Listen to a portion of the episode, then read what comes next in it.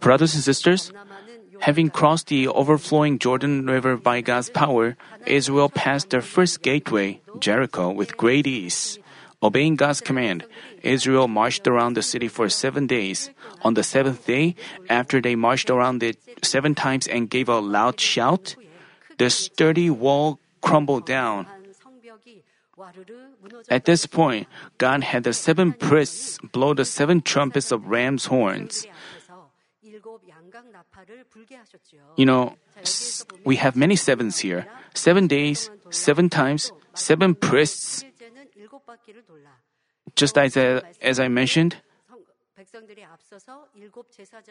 the seven priests blew seven trumpets of ram's horn. You know, seven signifies perfection. The leprous general Naaman was also healed of the disease after washing seven times. So it signifies that God's works take place when we completely trust and obey the word of God. Showing perfect, uh, showing perfect obedience, Israel destroyed the city of Jericho and went up towards the city of Ai, their next target. Because the city is smaller than Jericho, they assumed they would win more easily, but suffered a miserable defeat. We talked about this in the last session. Just because Israel crossed the Jordan, just because they conquered Jericho, doesn't mean they completed the task of conquering Canaan. When people work towards a goal, they conduct themselves prudently with great resolve. But once they overcome some major challenges, they become lax or arrogant, messing up their work. But people who are successful don't put themselves at ease, but do their utmost until they achieve their goal. As for the Israelites, they shouldn't have become lax just because they'd achieved the great tasks of Jordan River and Jericho. They should have been on alert with self control until the final victory. They should have received God's help as the battle continued. Today, I'll speak to you on why Israel was defeated by Ai and how they got through this hardship.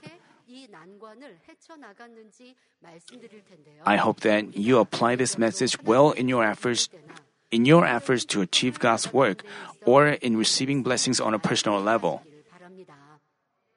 As you learn about how Israel marched in faith, I want you to demonstrate even greater faith and receive blessings. As you learn about how Israel made a mistake, I want you to learn how you can stay on the prosperous path without mistakes. Also, as you hear about how Israel suffered trials for their sins, hopefully you wisely resolve to always dwell in God, thereby living in protection and love.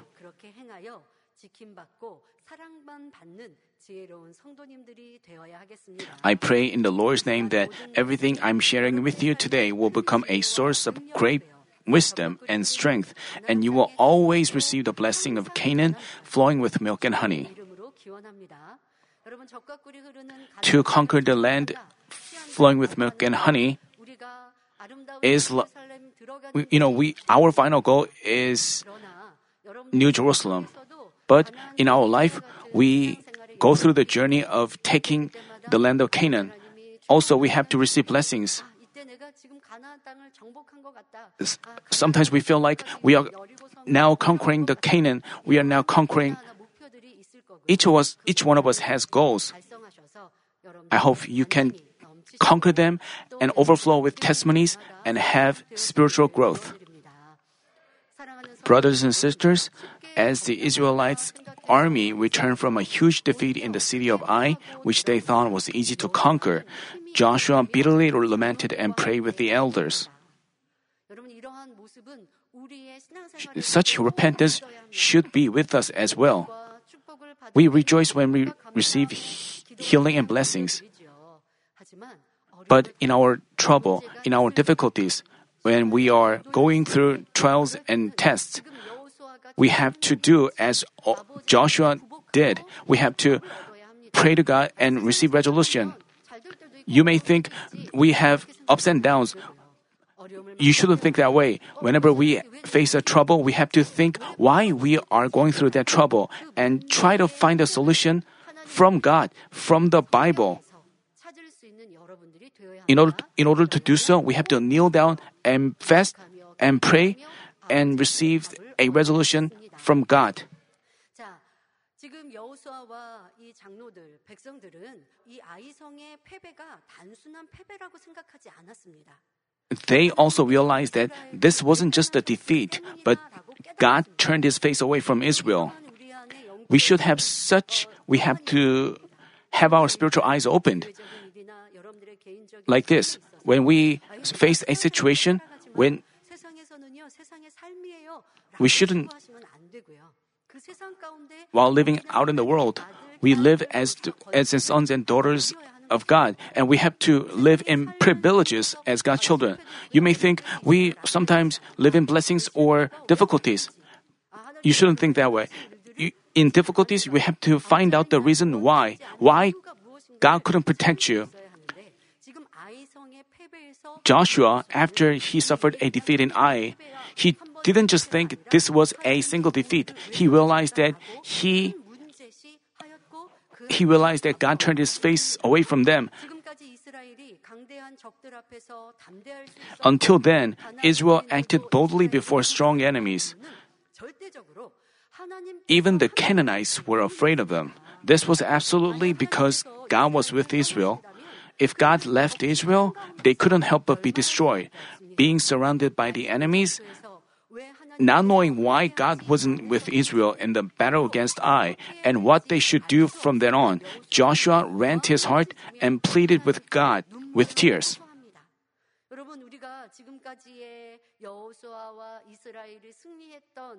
We have heard about the victory Israel and Joshua achieved. Joshua was a man of God. When he was with Moses, he served Moses with all his heart.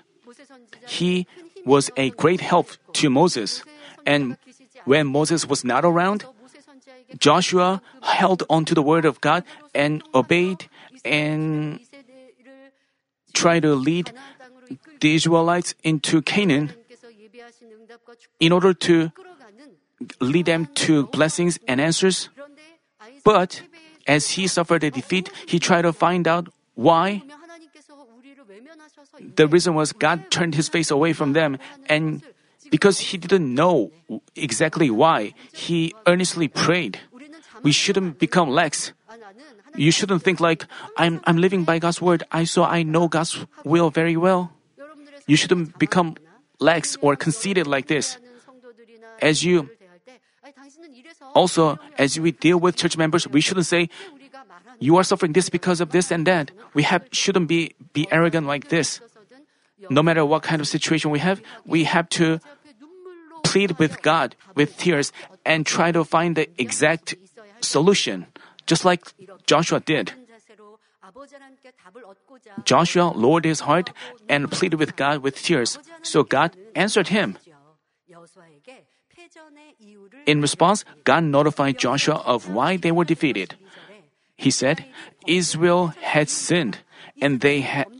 and they have also transgressed my covenant, which I commanded them, and they have even taken some of the things under the ban and have both stolen and deceived. Moreover, they have also put them among their own things. Therefore, the sons of Israel cannot stand before their enemies. They turn their backs before their enemies, for they have become accursed. I will not be with you anymore unless you destroy the things under the ban from your midst. 아니하면 내가 다시는 너희와 함께 있지 아니하리라라고 패전의 이유를 말씀해 주십니다. Jericho was the first city they conquered. 정복한 성인 So God commanded them to offer the city and everything in it, 바치라 명하셨다고. just as I mentioned in the last session. 그런데 But someone among them 이 명령을 violated it. 거역했다는 것입니다. 하나님께 God 다 드리라고 told them to offer everything, but some of them took it personally, 취한 그 사람은 and that person and they had to find him and resolve the issue. Before this issue was resolved, God couldn't be with Israel. Although it already seemed late, because they found out the reason, they needed to track down the sinner and remove evil from among them. But God didn't directly say who the sinner was. Instead, he told them to find the sinner among all the congregation. Rather than instructing them to question each person or having trials, God had them draw lots so that he himself would pick him out. First, as all the tribes of Israel drew lots, all the representatives came out and drew lots, and one of the tribes got the lot. The lot fell on one of the tribes. Then it fell on one of the clans of that tribe. Then one of the families of that clan. And lastly, a man from that family. Through that process, finally, Achan was chosen. Having no way to get away with this, Achan admitted all his sins. During the battle against Ai, he took a beautiful robe, silver, and gold from the spoils of the city, which were to be offered to God. He hid them in the ground and inside his tent. We can feel this is the work of God who is delicate and has everything under control. Mathematically, the probability of being picked out by the lot was the same for every person. Let's say 100 people drew lots. Every one of them shares a 1% chance of being picked out. But among all the Israelites, which were millions in number, God picked out the exact person. The Bible says, the lot is cast into the lap, but its every decision is from the Lord. Just watching the process of God's revealing Achan's sins, we can once again confirm that God knows all things clearly and has everything under his control. Also, we have to remember that even though the sins were committed by a single person, God couldn't be with all the Israelites.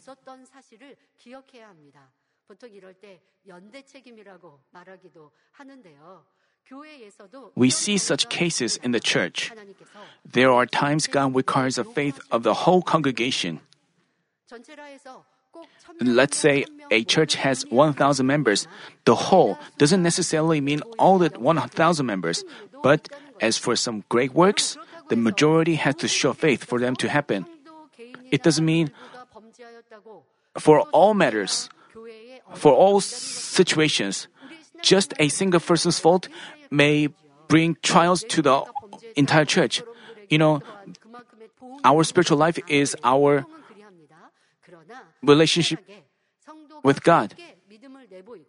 But for special occasions, there are times when the entire church has to show faith or when the entire church pleases God, God is pleased with our unity and brings about great works. But usually, in, in your life, suppose you commit sins, it doesn't mean another person suffers because of you. But I'm talking about great works, talking about great works God achieves. At such times, if one of the church workers, someone in the leadership commits a sin, the entire church may suffer trouble. Conversely, when a single person pleases God, for example, Moses pleased God, right? And just as he pleased God, the entire congregation was blessed. Also, when a pastor or a Levite commits wrongdoing, because they are paid by the church, if they commit a sin, the entire church can suffer trouble. Also, a Levite and a pastor also they have a individual individual relationship with God. But if they disheartens God so much, the entire church may suffer trouble. The Bible says, one sinner destroys much good. The verse signifies that disobedience of a single person could lead his entire group to severe hardship or destruction.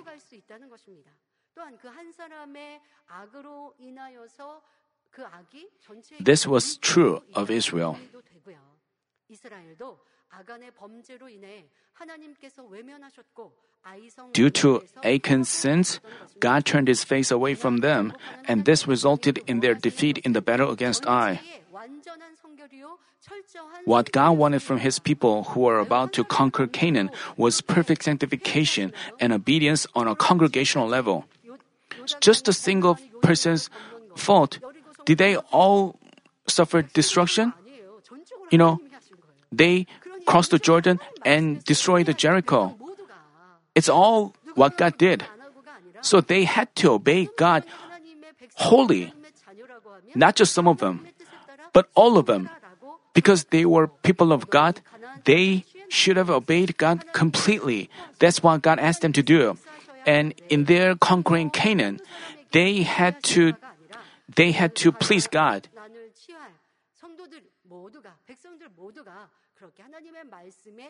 So God wanted, wanted all of them to obey His word, and only then could they conquer Canaan, said God. That's why disobedience of a single person brought about the terrible outcome of God leaving the entire Israel. Achan's sin brought about their defeat in the city of Ai. What did Israel have to do?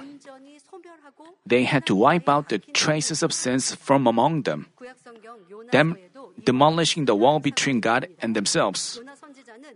A similar case is found in the book of Jonah. Jonah disobeyed God's command of going to Nineveh and proclaiming its destruction. Instead, he boarded the ship bound for Tarshish, traveling in the opposite direction. The ship boarded by Joshua, Jonah, who disobeyed God's command, met with a big storm. At this time, the people on board the ship, because the first thing they did was they try to solve the problem in their own way. They try to make the ship lighter. They oared. Even though they tried, they were in a situation where they couldn't be protected. So they said to one another, they said, This surely came by God's curse. So we have to find out who caused this to happen. So they suggested drawing lots. Even though they were not believing God, they acknowledged God. So they suggest to one another, saying that there's someone who, who made angered God, so we have to find a person. And they drew lots. And exactly, the lot fell on Jonah. It was a situation where they were in a danger of being shipwrecked. They were concerned. While they were concerned, Jonah was falling asleep in the bottom of the ship. He didn't even feel what kind of situation he was in. And the people took him out from the bottom of the ship, and the flood fell on Jonah. Actually, Jonah thought it would be okay to run away to Tarshish. But as he, re- he realized that tribulation resulted from his faults, he, he suggested to the people on board, he suggested he suggested to the people on board, saying like, "This storm came because of me, so you can throw me into the sea." This was out of a repenting heart. He didn't say like, "We all of us should be saved," but he acknowledged that he angered God. That's why you are suffering. So you have to throw me into the sea. He thoroughly acknowledged his fault like this. You know, how did they respond? Even though the lot fell on Jonah, and even though he admitted his guilt, even though the people recognized this, he didn't throw him out instantly. They all, all of all of them wanted to live together, so they tried very hard to. Even so, they couldn't get away from the disaster that God sent down.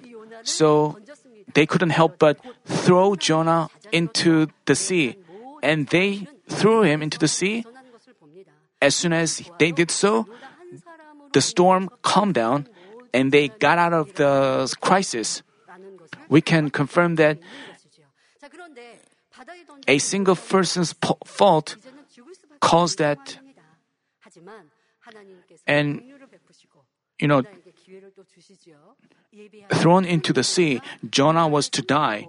But the great fish prepared by God swallowed him, and Jonah fasted and bitterly repented. You know, a great fish swallowed him. Let's say you are swimming in the sea and you are swallowed, by, you are attacked by a shark. Then you die. But he was, he came into the belly of that great fish and being inside that belly of the great fish, where it was so dark and very smelly, he began to repent bitterly because God knew the heart of Jonah. God didn't leave him alone. God didn't have him attacked by a shark, but instead, he had him go into the belly of a great fish. Jonah said, While I was fainting away, I remembered the Lord, and my prayer came to you into your holy temple. Those who regard vain idols forsake their faithfulness. He was praying like this by faith. He was confessing his fault, and he confesses that God would listen to his prayer. He said, forsake their faithfulness, but I will sacrifice to you with the voice of thanksgiving. That which I have vowed I will pay. Salvation is from the Lord. While Jonah admitted that he met with the trouble for his faults, he offered God a confession of thanks for saving him. He was inside the belly of a great fish. He recognized that God was giving him the opportunity because he also offered a confession of thanksgiving. So, in our trouble, if you truly believe in God, we have to repent and turn back. Then you can receive His mercy, like look, Jonah did. And Jonah said, Jonah determined to obey God's will. Seeing Jonah repenting and turning back, God had mercy on him and commanded a fish to vomit Jonah onto dry land. Even though Jonah had been in a distance, I mean, I mean, the fish exactly vomited Jonah onto the dry land. Even though Jonah had been in a distress, disastrous situation resulting from his great sin, as he bitterly repented and turned back, he was able to receive God's help. Likewise, the Israelites wiped out all the traces of disobedience. The people took Achan and his family members, animals, and possessions to a valley and stoned them. They burned them and heaped up a large pile of rocks. We have to think. You shouldn't think Achan was pitiful. I, I mean, you shouldn't have pity on him. Then you cannot realize his will. We have to remember how the people on the ship suffered because of Jonah. At first, the people on the ship tried to solve the problem, even though they knew Jonah was cause of the f- suffering. And Jonah even told them to throw him into the sea. They shouldn't have had mercy on Jonah. They should have. It doesn't mean to say whenever a person commits a fault, whenever someone commits a sin, we have to destroy him. I mean, we shouldn't apply the message that way. We have to destroy the sinful natures themselves. By the sin of Achan, Israel suffered a defeat in the city of Ai, and they tried to find the cause, and they took all Achan's sufferings,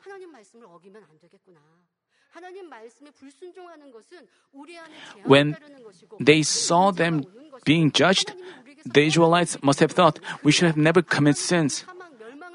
The sin brings about trials and makes God leave us. Just as Achan suffered destruction, we have to. They, because God knew Achan committed sin, when Joshua prayed with tears, God told them, Someone among you disobeyed me. God didn't say it was Achan. God could have said Achan, but he didn't do so. But God had them draw lots. And how Israelites must have felt. They must have vividly felt how bad it is to commit sins. They must have inscribed in their heart how bad it is to commit sins. So that in our life, when a person commits sin, the Bible says, tells us to go to him and advise him. And give them advice. Unless he turns back, you have to notify the church. Even so, he doesn't repent. You have to consider him a Gentile. The Bible doesn't tell him, tell us to kill him or. In the New Testament time, uh, I mean, God had the Israelites deal with Achan that way as an example. As you see, Achan killed and even his family members killed.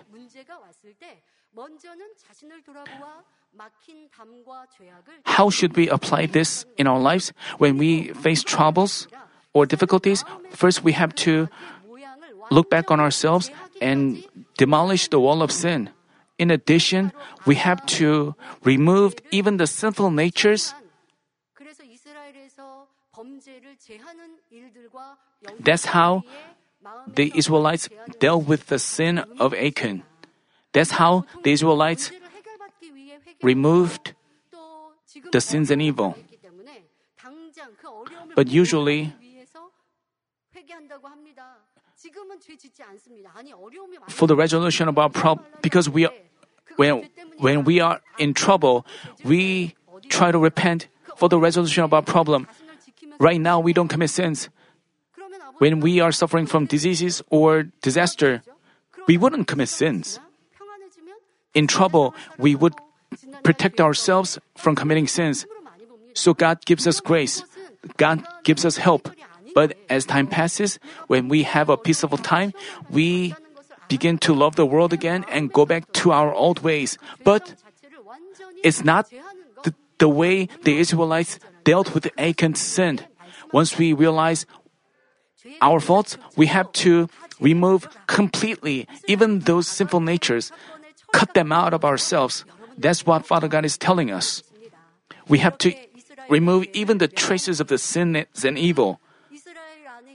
That's how the Israelites dealt with the issue of Achan.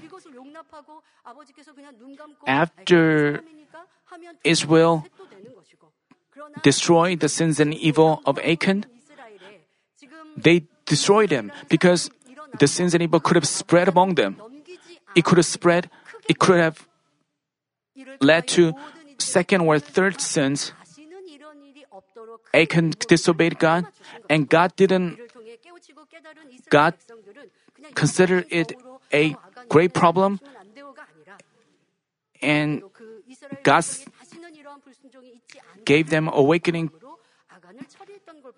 So Israel didn't say like God Israelites didn't have mercy on Achan. God had but the first generation even when they suffered a disaster, you know, Korah and his followers stood against Moses, and the earth split and they all fell into the earth. And how did they respond? The people came to Moses and argued with against him. And he protested against Moses. Because of you, they were killed. Just compare how they did to the second generation. Also,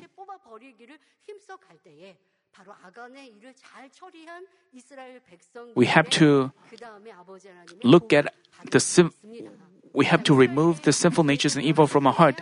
When we do so, we are like the Israelites who dealt with Achan's sin and received blessings later on.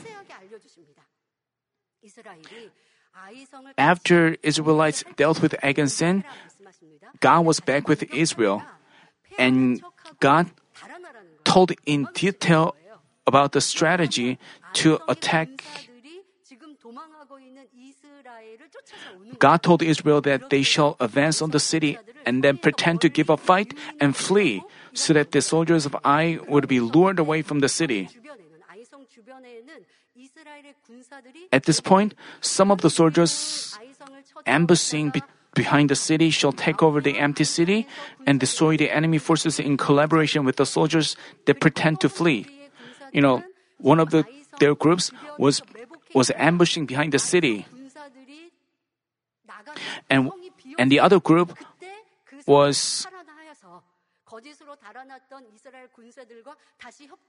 so when the soldiers of Ai came out, they came inside the city of Ai. God told them this strategy. As God told them, shortly after they began to fight, they pretended to give up fight and flee.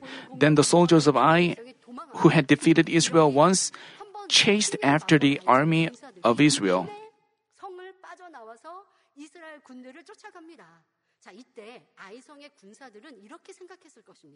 Because they had defeated the soldiers of Ai must have arrogantly thought like they are our prey. There'd be no problem. They claim God is with them, but they are losing and running away. So they just put themselves at ease and chased after Israel leaving the gates to the city wide open. Because God because God already recognized the heart, he gave Israel that strategy. As Joshua gave a signal with javelin, the soldiers in ambush quickly rose from their positions and took over the empty city, thereby winning a great victory. As they obeyed God's strategy, it was only natural that they won. If only they obeyed, they were ever victorious. Watching how they conquered the city of Ai, we can draw some valuable lessons. The first one is we should discern God's will first in all affairs. Before Israel first attacked before Israel's first attack on Ai, Joshua should have asked God about the battle rather than accepting man's way of thinking. Joshua should have asked God about the battle, just as he had been doing. He should, he should have committed all things to God and asked Him. They shouldn't have become lax because of their victory in Jericho. They should have humbly sought God's strength until they completely conquered Canaan. In planning or complaining, accomplishing a task, in our workplace or businesses, we should first hear the Holy Spirit and receive His guidance through fervent prayer and discern God's will and obey. Then we can make the impossible possible and be led onto the prosperous path. That's why you shouldn't stop praying. People try to pray only in difficulties, but we shouldn't do so. I mean, we, if you always pray when you are in trouble, as soon as you pray, you can receive resolution. But if you don't if you cease to pray, it takes a longer time to receive answer even when you pray. When you pray always, you don't meet a trouble. Even if you meet a trouble, you can resolve it immediately. So you have to realize the importance of prayer and commit things to God and receive His guidance. Second, to walk with God, we should completely rid ourselves of sins and evil and be sanctified. Israel was defeated by Ai, not because its inhabitants were strong or great in number, but because God was not with them. After they wiped out Achan's sins and evil, God was back with them so they could quickly conquer the city of Ai. The same goes for us. Just as Israel burned up Achan and all that belonged to him, we should cast off all forms of evil without anything left. Only then can we become bold before God and receive whatever we ask of Him. As for some people, they are without God's answers, but suffer miseries. But they neither repent nor reflect on themselves, but blame the blame their environment or another person. Other people try to hide their sins before God. Still other people pretend to be holy while their heart is full of evil, but they can never hide anything before God. Those people cannot walk with God.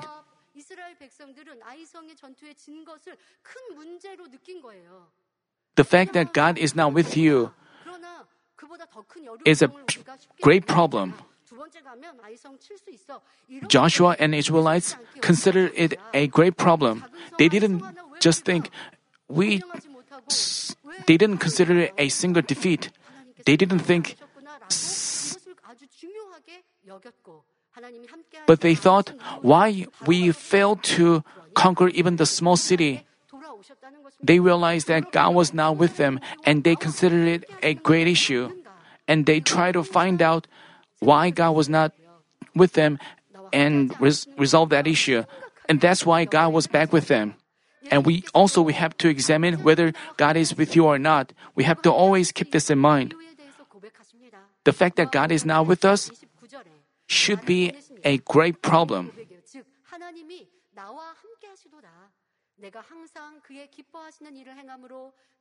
Jesus said, He who sent me, namely God, is with me. He has not left me alone, for I always do the things that are pleasing to Him.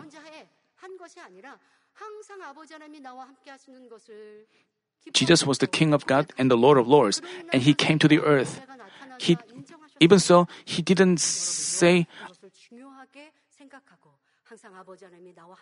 but He always confessed that God was with Him, and He admitted that because God was with Him, He was bearing such fruit. Always, you have to make sure that God is with you. And why didn't God leave Jesus alone? It was because Jesus always pleased him. Jesus, Jesus was sinless, and he only did what pleased him, always in the truth. That's why God was always with him. Therefore, during Jesus' ministry, no one could dare interfere right in front of him. When Jesus was not around, they plotted against or gossiped about him, saying like he's a deceiver, he's possessed by demon, by Beelzebub, he's a bad man. But they didn't dare do that before Jesus, except when he suffered the crucifixion. Because he was bearing our sins, and because God was turning his face away from him, he went through all kinds of suffering, being beaten and spat on. Was this because Jesus had sins? It was because he was to save. It was to fulfill God's providence of saving us, mankind. This was the only exception. Other than this time, God was always with Jesus. Because God was God was always with Jesus, protecting him. Because Jesus had no sins and evil, he always walked with God. As its evidence, God had him manifest signs and wonders in great power wherever he went. Likewise, to the extent we cast off sins and evil and live, of, live by the word, God makes us prosper in all affairs. 온영으로 들어가 Once we become sanctified and come into spirit, we can walk with God, 하나님과 although not to the full extent. 그러니 as 기도하면 we- 바로 응답해 주시고 As we reach the level of whole spirit and of pleasing God, we can always walk with God. 우리가 이러한 믿음의 단계를 사모합시다. God immediately answers our prayer and leads us to be prosperous always. 그리하라 말씀하고 계시는 거예요. 아니, 그냥 저는요 죄짓지 않고 We have to long for such level of faith. We can do it. We can make it. And God, and God tells us to do so. Some of you may say, it's okay if I just don't commit sins. None of you would say so. You have to make sure God works with you. You have to make sure all your thoughts, all your words please God so that God is overwhelmed with joy and is glorified through us. And wherever you go, you can give evidences of being with Him in your workplace, in your businesses or families. I ask you to. Thus, we should cast off all sins and evil without any of them remaining and achieve perfect sanctification, thereby becoming God pleasing true children. Have you lost the desire for such sanctification? You may say, I'm not committing sins. I don't, I'm not committing evil. Do you think that way? You have to live in the light and the truth and the goodness. You have to forgive others. You have to understand and yield to others. And you have to work hard with all your life. If you don't do so, it is also a sin.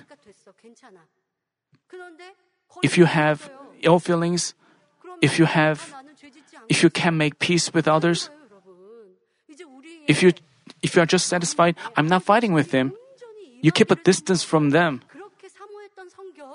In doing so, you say, I'm not committing sins. You have to make the truth completely come upon us, and we have to long for sanctification. We have to check our feelings. We have to see whether we judge someone. We have to examine whether we judged others, whether we. That's not faith. Uh, we have to live a life. When you meet a situation, do you find yourself filled with worries? That's not faith. It's fleshly thought. You have to admit this and you have to ask God to forgive you. You have to say, Father, forgive me. Then God will give you joy and drive away. And Father God will give you faith. But you, if you're still filled with worries and concerns, and, and say, I'm still not committing sins, I love God, and I trust the shepherd and trust the church. You have to set a standard from the Bible and this gospel is the gospel of sanctification. It that points out sins. We have to look back on ourselves and change ourselves. You're reading the senior pastor's books. You are we you understand the deep levels of goodness of Abraham and you can compare yourselves to Abraham. you know, as you compare your, you know, as we see how Jacob did, we have to lower ourselves and discover ourselves. If we just receive grace and, I mean, if you think,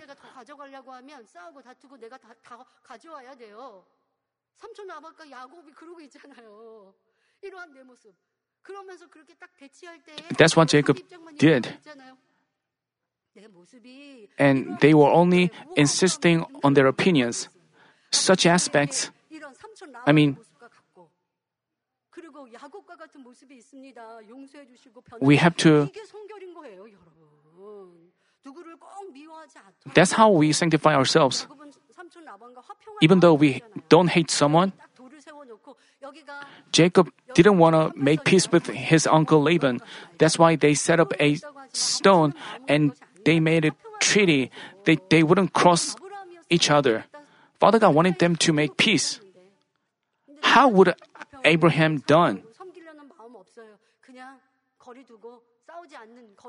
We don't want to if you don't want to make peace with others, but just keep a distance with others, you are far from sanctification. You are far from being with God.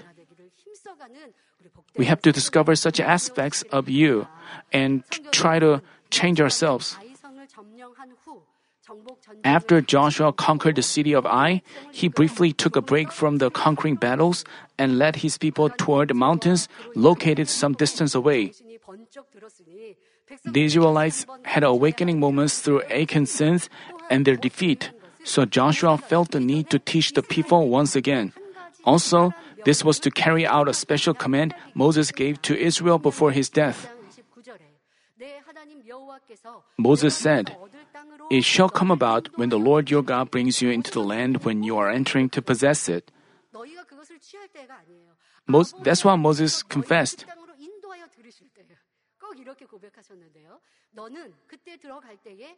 That's always how Moses confessed. He said, That you shall place the blessing on Mount Gerizim and the curse on Mount Ebal. In the middle of the land of Canaan were two mountains, Gerizim and Ebal. Joshua divided the Israelites in two groups and had each group stand on each mountain. And he had Joshua shout out God's laws to the people.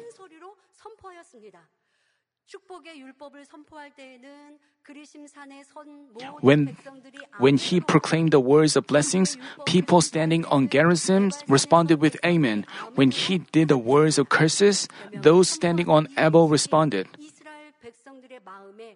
Can you imagine how this proclamation of God's commands affected the hearts of the Israelites? While millions of people were standing in two groups, God's laws were solemnly proclaimed, and the people responded to both the words of blessings and those of curses with loud amens. Those who participated in such a solemn ceremony couldn't have dared violate God's commands.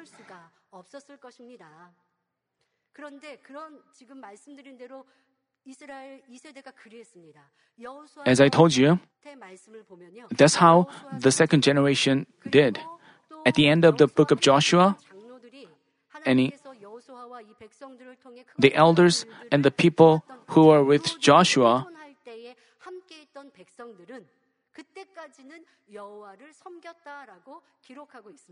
until that point, they served God according to the Bible those people who are they which means they inscribe the word of God on their heart. As they confessed blessings and curses,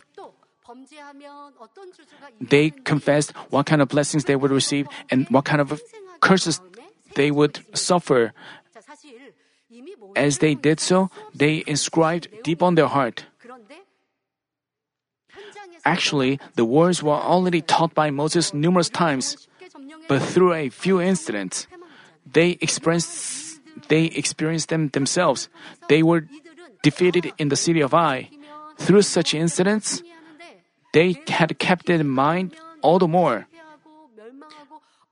They learned that if they f- failed to keep the word, they would suffer trouble. They kept it in their mind and made a confession.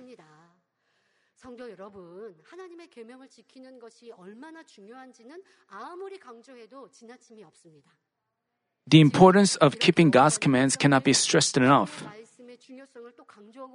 And Joshua was also emphasizing the importance of keeping God's command. And, and the people engraved them on their mind and kept them. But regrettably, although Israel always learned them, they repeatedly sinned and suffered from diseases, oppress, oppression from the Gentiles. They, conf- they learned about how their ancestors lived, I mean, but they didn't live by the words. As we confirmed,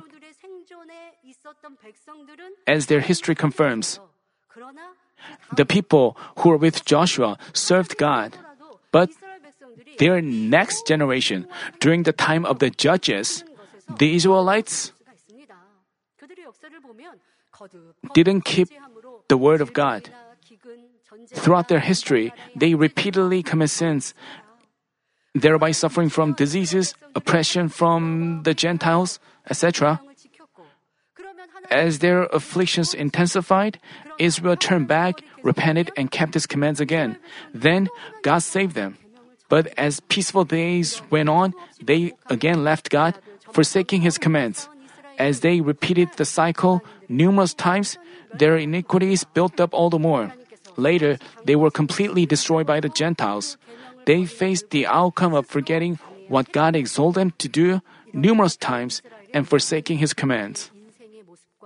Such regretful sins reflect what human beings are like. We accept the Lord as our Savior, believe God to be our Father, and learn His will. We learn that we are blessed when we live by the words, and that we, when we disobey, God cannot protect us. So the enemy devil brings us trials and tribulations. But as many people prioritize physical well-being, pleasure, and benefits, they depart from the world.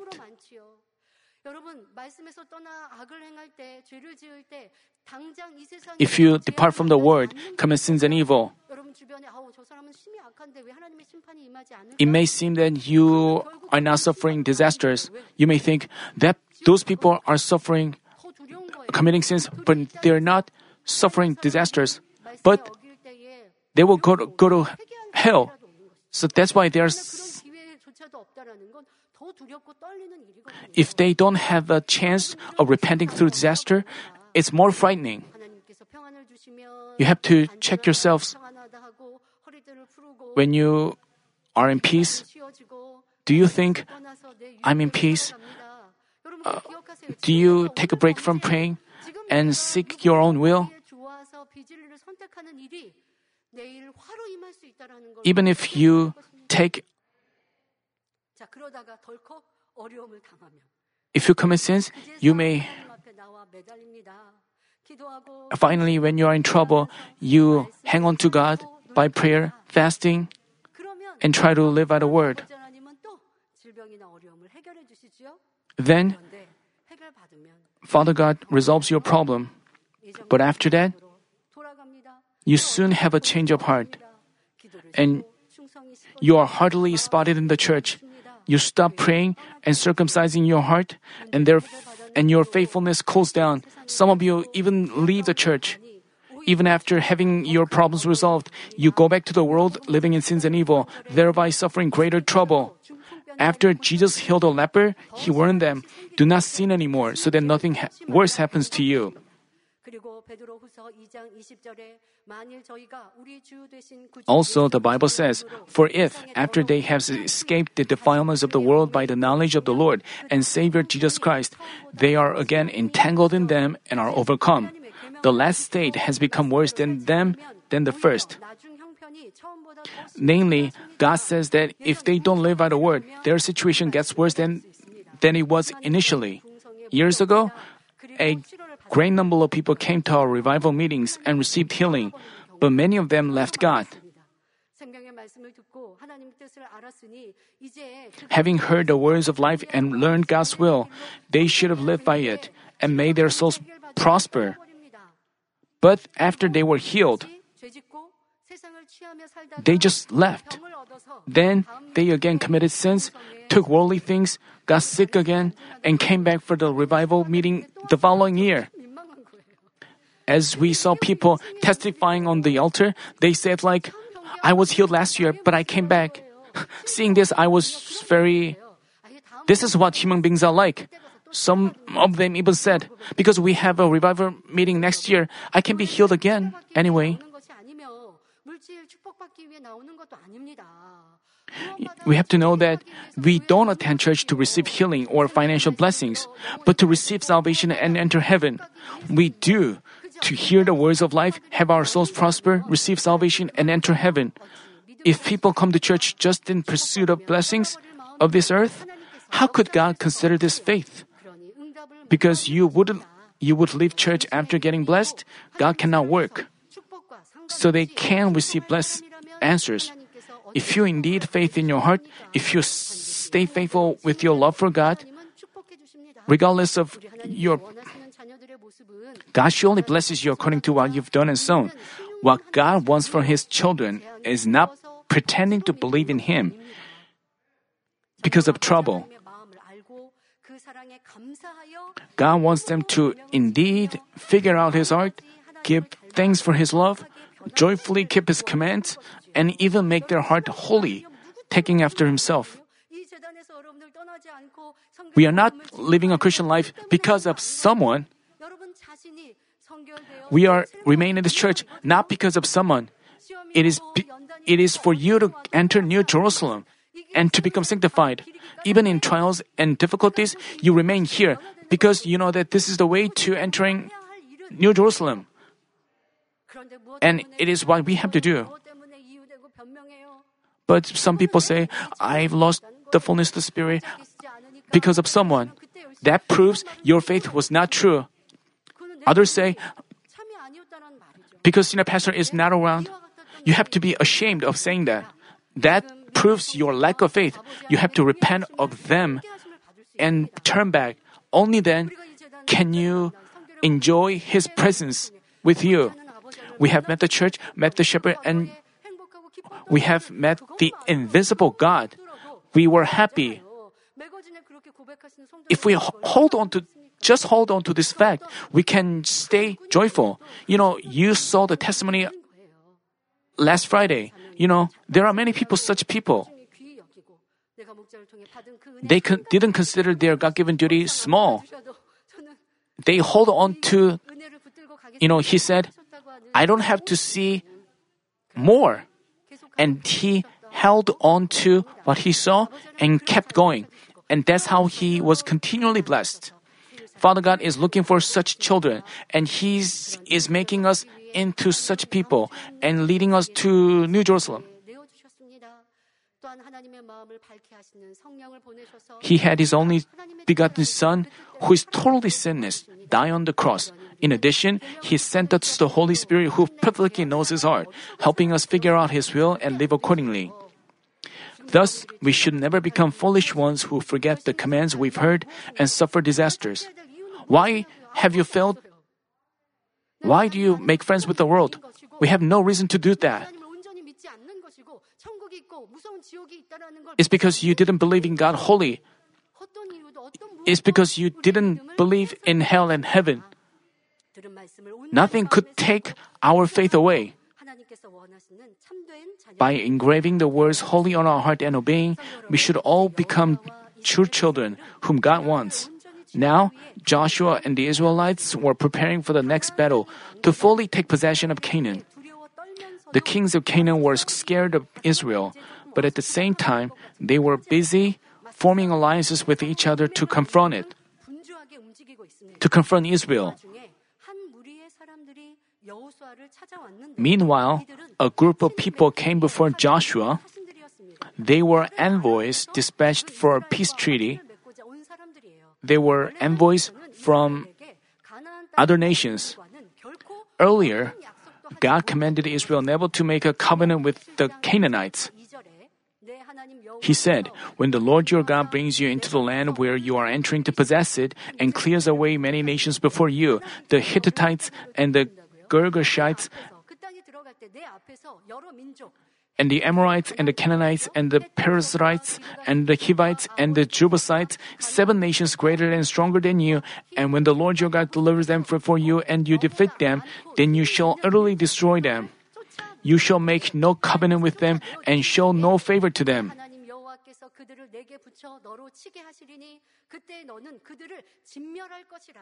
그들과 무슨 언약도 말 것이요 그들을 불쌍히 여기서도 말 것이며 이미 말씀하여 놓으셨습니다. God already told them. Among the seven tribes of Canaan, the Girgashites were relatively small because they were scattered among other tribes later on.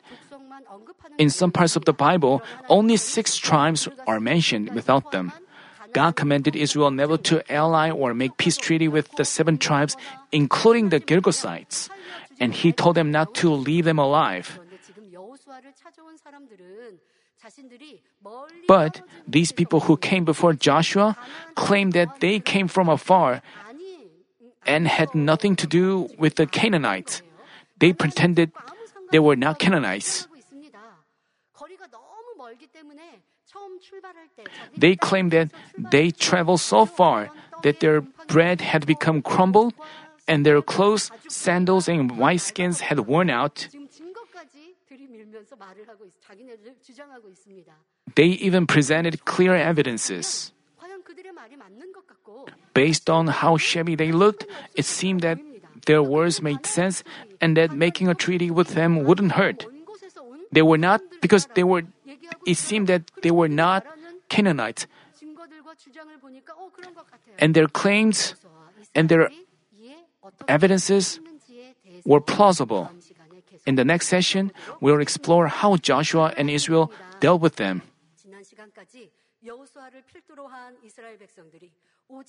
Up to the last session, I told you how the Israelites with Joshua, I mean, I told you how the Israelites had crossed the overflowing Jordan only through faith and obedience and destroyed Jericho with great ease. Weren't you excited by God's marvelous works? We also talked about how Israel, of which only victory was expected, suffered a defeat in the small city of Ai. They were like a racing car speeding on the track. But as an obstacle came out of nowhere, they had to slam on the brakes and make a brief stop. At, a, at such a time, it was important that they discovered exactly what was wrong, have it fixed, and again raced up vigorously. It's the same in our Christian life. Watching the power of God manifested by the shepherd, we ran vigorously with hope for New Jerusalem. We achieved spiritual growth and received healing, answers, and blessings. But recently, it feels like we've slowed down or come to a halt. But this is an opportunity to discover our shortcomings and change ourselves. We, when we were with the shepherd, we have to check whether we confessed it is the 99% of the justice the shepherd fulfilled. And people confessed so. It was really true.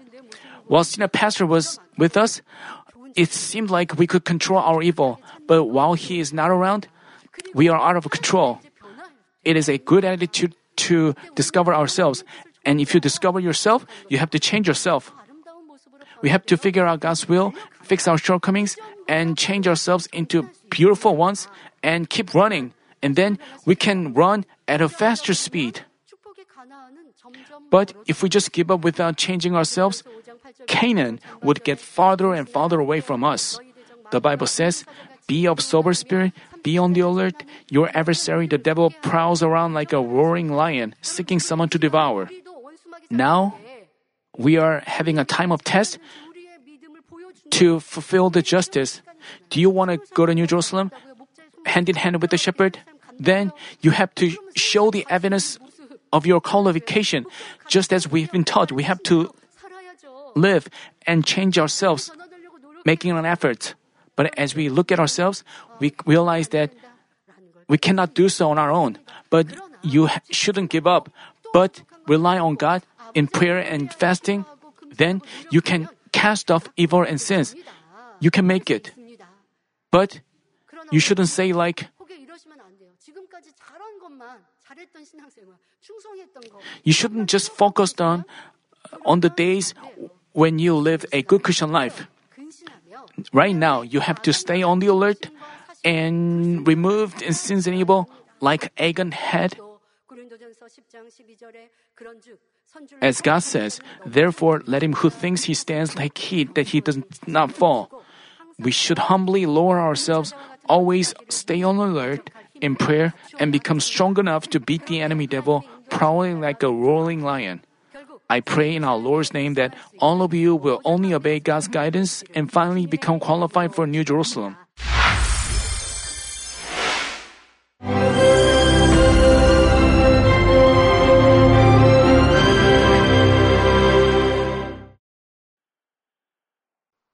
Hallelujah. Almighty Father God of love, please lay your hands on all brothers and sisters receiving this prayer here in attendance. Lay your hands on all the members of the branch churches and local sanctuaries, and all the GCN TV viewers, and those who are watching via satellites, cables, and internet all over the world, transcending space and time. Plant faith in their hearts and drive out their negative thoughts and doubts. Let all the trials and afflictions leave them. By the fire of the Holy Spirit, from head to toe, scorch their sick and affected parts, including all cells, tissues, and nerves, all internal organs and intestines. Let the light of creation come upon them. In the name of the Lord Jesus Christ, I command the enemy devil and Satan, all diseases, germs and viruses, and infirmities, go away. Let the light shine on them. Scorch their incurable and long-term diseases by the fire of the Holy Spirit. Burn all kinds of endemic and contagious diseases like malaria. Be cleansed and made well. All epidemic diseases, such as colds and fever, go away from them. Protect them from any kinds of germs and viruses and bacteria. Heal them of all kinds of cancers like stomach cancer, lung cancer, liver cancer, breast cancer, womb cancer, intestinal cancer, and all other diseases like AIDS, leukemia, cerebral apoplexy, high blood pressure, low blood pressure, heart disease, lung disease, diabetes, women's diseases, thyroid diseases, and all inflammations. Let them be made whole from polio, stroke, arthritis, herniated discs, and many others. Let all kinds of pains disappear from them, like back pain, headache, and neuralgia. Set them free from epilepsy, autism, depression, neurosis, and all other mental diseases. Loosen them from all kinds of paralysis and let them get up, walk, and jump.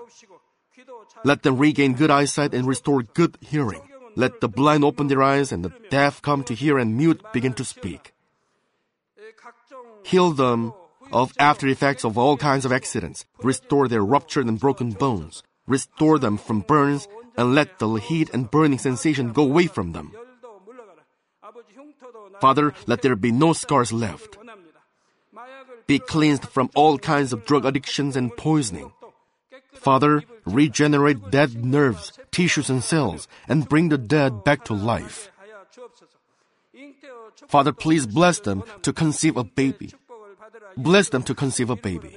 In the name of the Lord Jesus Christ, I command the enemy devil and Satan, the ruler of the air, the evil forces, and their servants, go away from them. Go away, you evil spirits, unclean spirits, deceiving spirits, spirits of falsehood, separating spirits, and all forces of darkness. Loosen all bonds of wickedness and darkness, and go away from them. Let the light shine on them. Father God, give them strength to cry out in their prayer, and empower them with the power to cast off sins and become sanctified. Let them be in good health as their soul becomes prosperous, and let their family be evangelized. Protect them from all kinds of accidents and disasters, and bless them to lead a successful and prosperous life in everything. Please protect your children, their home, their business, and their work by the fiery hedge of the Holy Spirit, with the heavenly host and angels, and with your blazing eyes. Give students wisdom and understanding, and fill their hearts with more passion and desire for study. Keep their hearts and minds from worldly things, and plant into their hearts more fervent love for God. Bless your children and let them give glory to you in everything they do, whether they eat or drink or whatever they do. Let them confess and testify to the living God. I've met God, I've experienced God, and received His answers and blessings. Father God, thank you. Let all glory be to you alone. In the name of our Lord Jesus Christ, I pray. Amen.